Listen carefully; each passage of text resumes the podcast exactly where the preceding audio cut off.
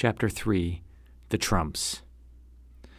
So, Chapter 3 is obviously one of my favorite chapters in the whole book. This is when we will be introduced to all of the brothers and sisters depicted on a deck of cards. It's such an important chapter. Zelazny's moving quite quickly still. Chapter 3 will be about 4,500 words. Chapter 2 was 3,800 words, and Chapter 1 was 2,300 words. So he's still moving quite quickly, but the chapters are getting a little bit longer. Here, Corwin wakes up in the morning and the sister's gone, and he has kind of the run of the house. So he returns to the library. Uh, he tries to make friends with the dogs, and you get a bit of a humorous moment where he says, quote, I tried to make friends with him, but it was like exchanging pleasantries with a state trooper who signaled you to pull off the road, end quote. So some of that Zelazny humor coming through. Anyway, he enters the library and he starts snooping around. And, you know, this is what I would call Corwin the sleuth. This is when we're sort of getting the hands on detective Corwin. You know, we've had Corwin the interrogator so far with the warden at the hospital and with Flora. And we've had Corwin the tough guy who sort of roughs you up. And now we're getting for the first time some real detective work. Remember, it's still a mystery story. He's trying to figure out what's going on. He still doesn't know who he is but he hasn't really studied any physical evidence. So this chapter is kind of the dusting of the proverbial prince, if you will. So he's in the library, he's looking around, he's trying to find something that might jog his memories. He's flipping through books. Uh, he, he realizes that he has operated on people in the past, but you know, he doesn't think he's an actual surgeon he finds a sword that's hanging on the wall and he takes it off and he kind of like practices with it and he says quote yes i could use the thing end quote. So that's kind of weird. Is he a surgeon? Why does he know how to use a sword? He's still trying to jog his memories of the things he might have done in the past. And then he makes his way to flora's desk. He starts rummaging through it. He pulls out all the drawers. And then he realizes in this really cool scene that like the bottom drawer, the back of it doesn't go all the way to the top, and so it's unusual. It stands out, and he kind of pulls the drawer out, and he finds the secret compartment fixed to the underside of the other drawer, and he opens it up, and he takes out a pack of playing cards. And you know, here we have the introduction of the most significant unusual object of meaning so far in the novel, and it's perhaps the most significant object of the entire series the Trumps of Amber. So, the Trumps of Amber make their way into the action, the lore, even into the title of a later book, The Trumps of Doom. And, you know, the idea of this supernatural family depicted on a set of playing cards was Zelazny's initial inspiration for the novel.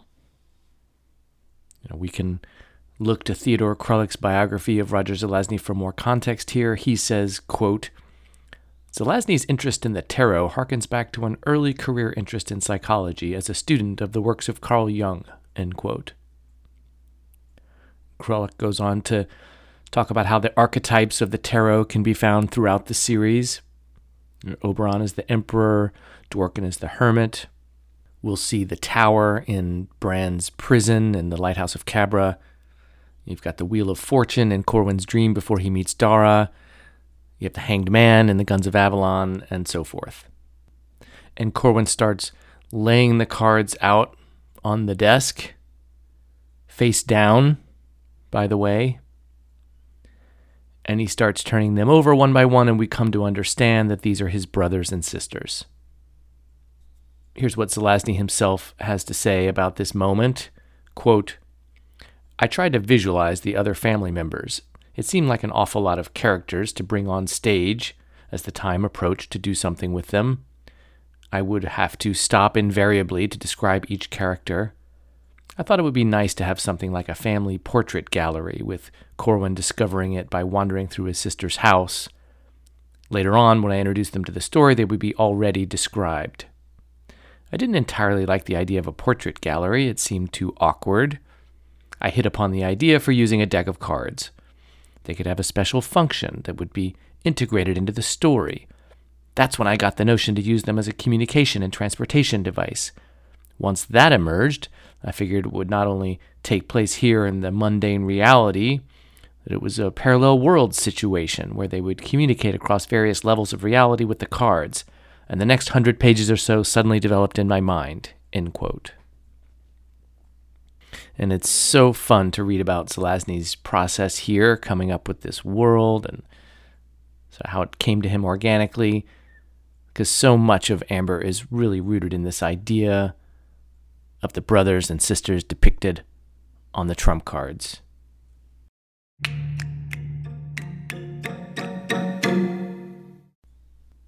So the first card that he flips over is the card for Random, who Corwin describes as, quote, a wily looking little man with a sharp nose and a laughing mouth and a shock of straw colored hair, end quote. And, you know, I will say it's perhaps too much of a coincidence that Random is the first card he turns over, since Random will be the very next character we're going to meet in the flesh. And the second card he turns over is for Julian, who again will be the very next character after random that we meet in the sequence of events that's about to unfold. And, you know, and it's just a bit of a coincidence that they're in that order.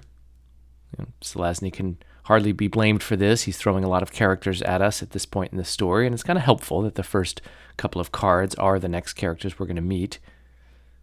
Still, it doesn't make a whole lot of sense that Random would be on top. We know that Flora hates him. Eric would be the first card. She's the one he's been communicating with the most. But nonetheless, he regards Julian, who he describes as having dark hair and blue eyes, and he's dressed in armor. So that's kind of cool, and you start to get the sense that these characters are dressed in costumes that are not of this world. And then he turns over Caine, who's dressed in satin and his colors are black and green. And then he turns over the card for Eric. He says, quote, Handsome by anyone's standards, his hair was so dark as to be almost blue.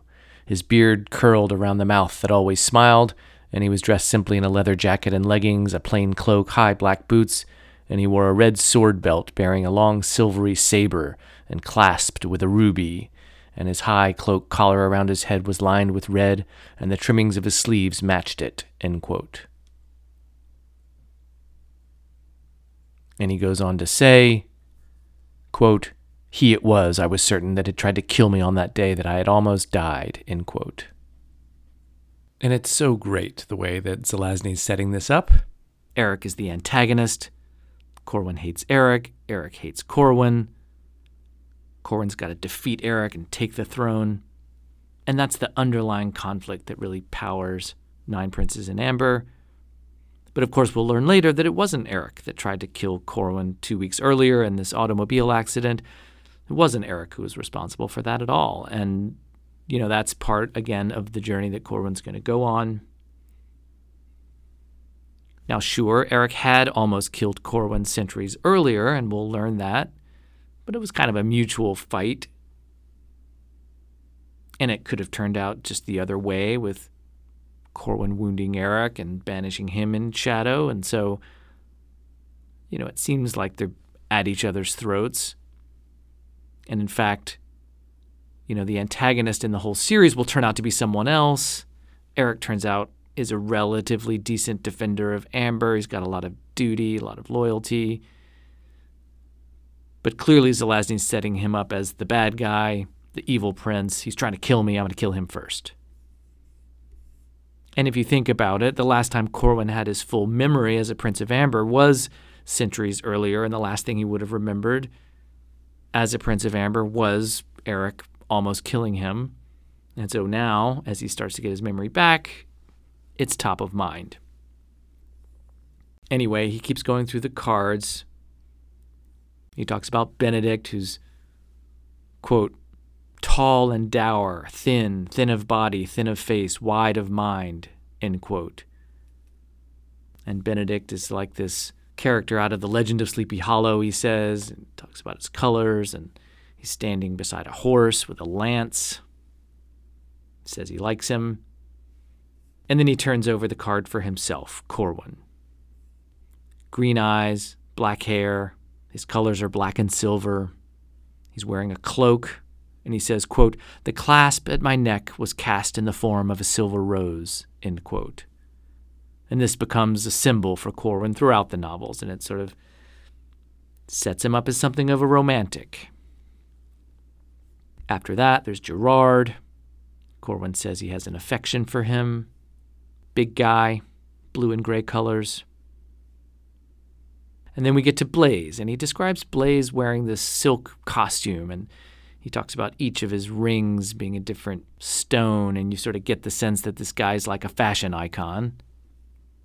And he's the first of the three redheaded children. And then there's Brand, and it's kind of fascinating. He says, quote, I both approved and disapproved, liked and was repelled by this one. His name was Brand, I knew. As soon as I laid eyes on him, I knew. End quote.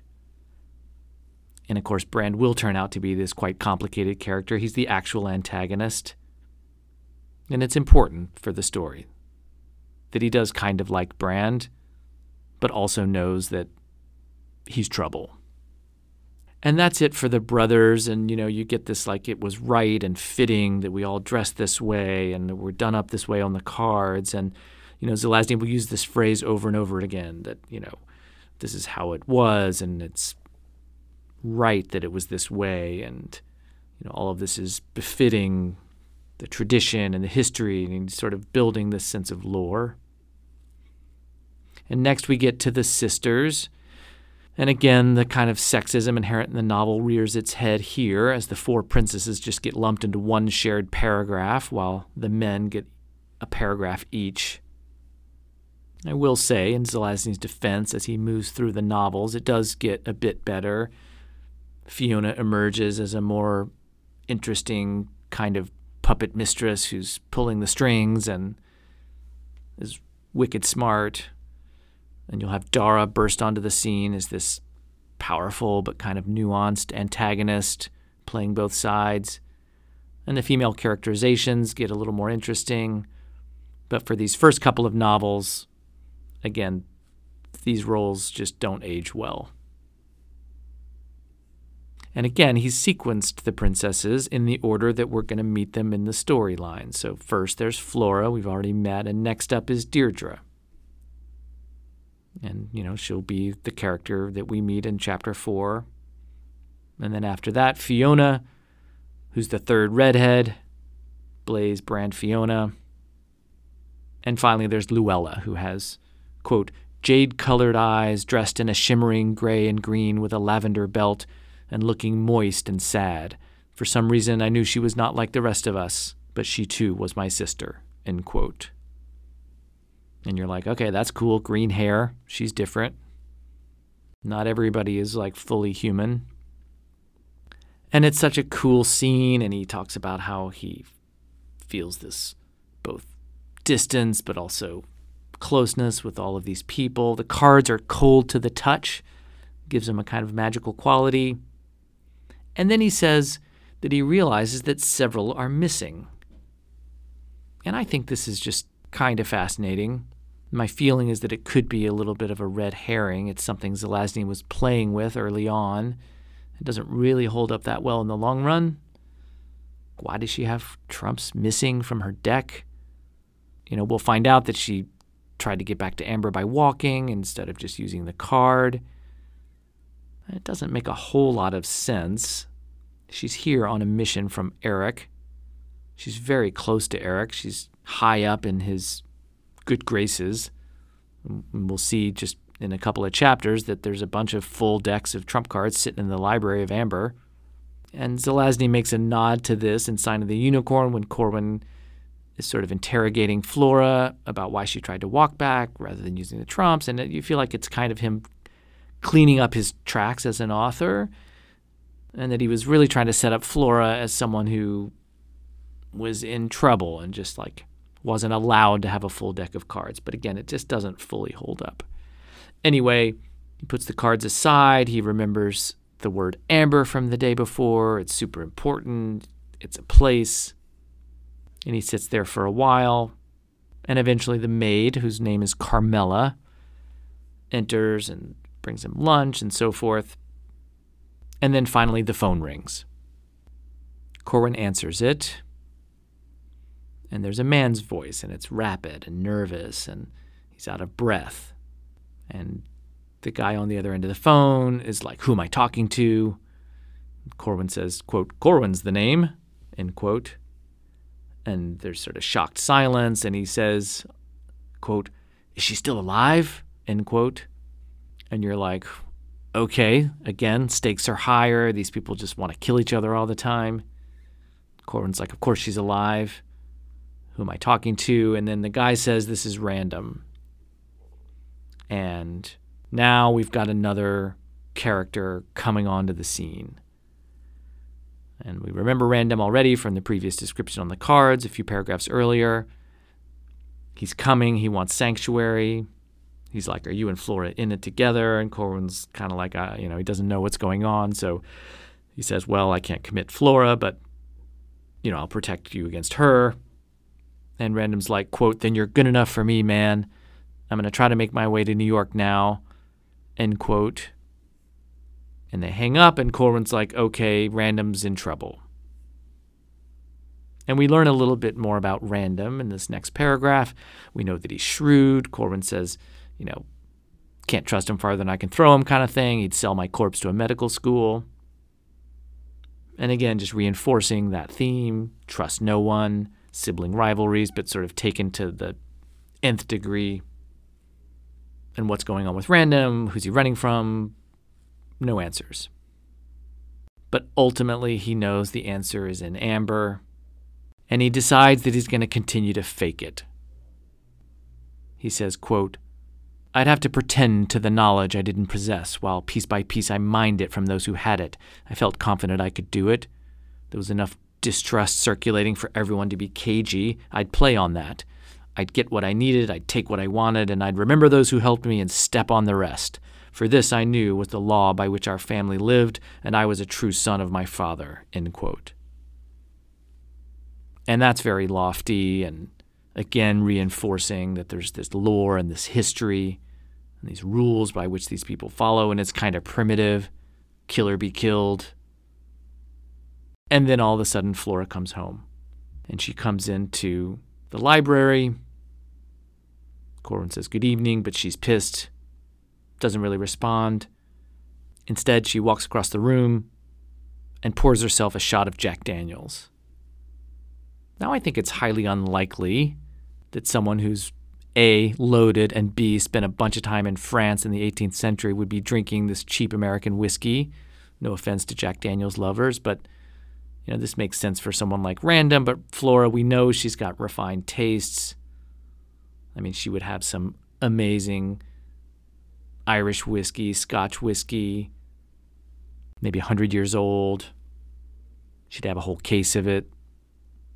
You know, we know that she's got the Irish Wolfhounds. She'd have some pretty high end stuff, so it's just kind of weird that he says Jack Daniels. And then Corwin says to her, quote, You're missing some trumps, end quote. And it's very provocative, and he's kind of throwing it out there, and she gets all pissed off and reaches for the dog whistle, and he has to kind of calm her down. And then she starts to cry again. And then she says, quote, You blocked my way to Amber before you came here, didn't you? You knew I'd go to Eric, but I can't now, so I'll have to wait until he comes to me. Clever. You want to draw him here, don't you? He'll send a messenger, though. He won't come himself, end quote. And it's pretty interesting that she talks about how her way was blocked and there was like these obstacles and it sort of ties in with this idea that there's some dark things out of shadow attacking Amber. And it's pretty clear Zelazny doesn't have a strong idea of what these things could be, but in retrospect, we know that things have been attacking Amber for several years. We'll learn that Oberon was worried about it, and it really does play into the whole sort of chaos versus amber. And it's just so cool how Zelazny is planting these seeds because he can't possibly know chapter three where this is all going to end up, but he's planting a lot of really great seeds.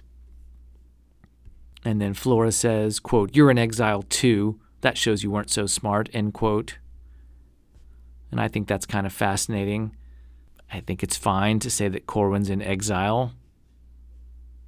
Don't know if exile is exactly the right word. He was banished by Eric, but is Flora in exile? It's kind of hard to believe. We know that she's got free free reign, free roam. She was in Kashfa not that long ago. And again, we know that she's in favor with Eric and she's on an assignment for him. But hard to believe that's really exile. Anyway, they have more back and forth. Corwin's still faking it. Then she starts to come around, realizes that he's going to go for it, whatever it means. And then she says, quote, It had to be Eric Blazer, you. You're the only ones with any guts or brains, but you'd removed yourself from the picture for so long that I counted you out of the running, end quote. And this is the first time we're getting this sense that there's a competition for something. Of course, we'll find out that it's the throne of Amber. And it's kind of crazy that she doesn't bring up Oberon at all, the father. He hasn't been missing that long after all, and there are some, like Benedict, who aren't convinced he's dead and are pretty sure that he's still alive. There's just no mention of the father at all. It's just an assumption that Eric and Bleys and Corwin are competing for the throne. And she says, You've removed yourself from the picture, which again is very weird because she knows full well what happened. Eric and Corwin fought, and Eric was the one that sent Corwin off into shadow. He had the plague, he lost his memory, and she's been watching this whole time, so she knows full well that it wasn't a choice. He didn't remove himself, he was removed. Anyway, finally the doorbell rings. Corwin says, quote, That would be Brother Random. He's under my protection, end quote. And then Flora thinks he's done something clever. And that's the end of chapter three.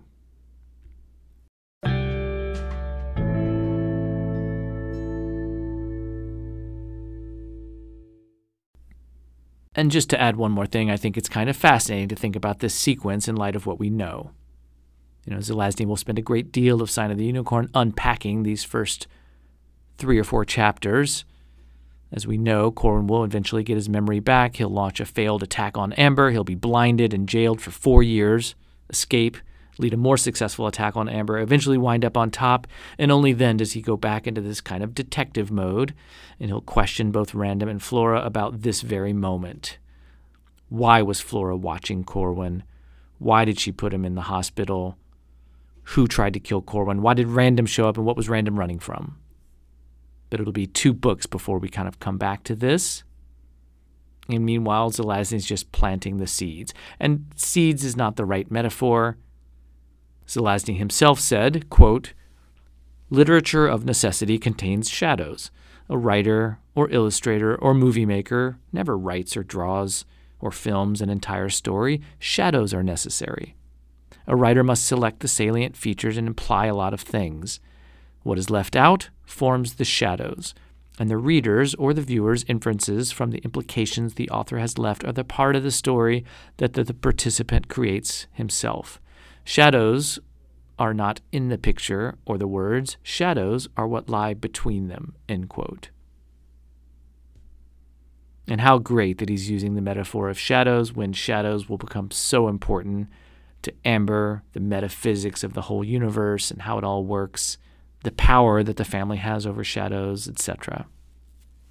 And here, he's going to be painting an awful lot of shadows, leaving a lot of questions open and it's just so cool because he's just packing so much in here.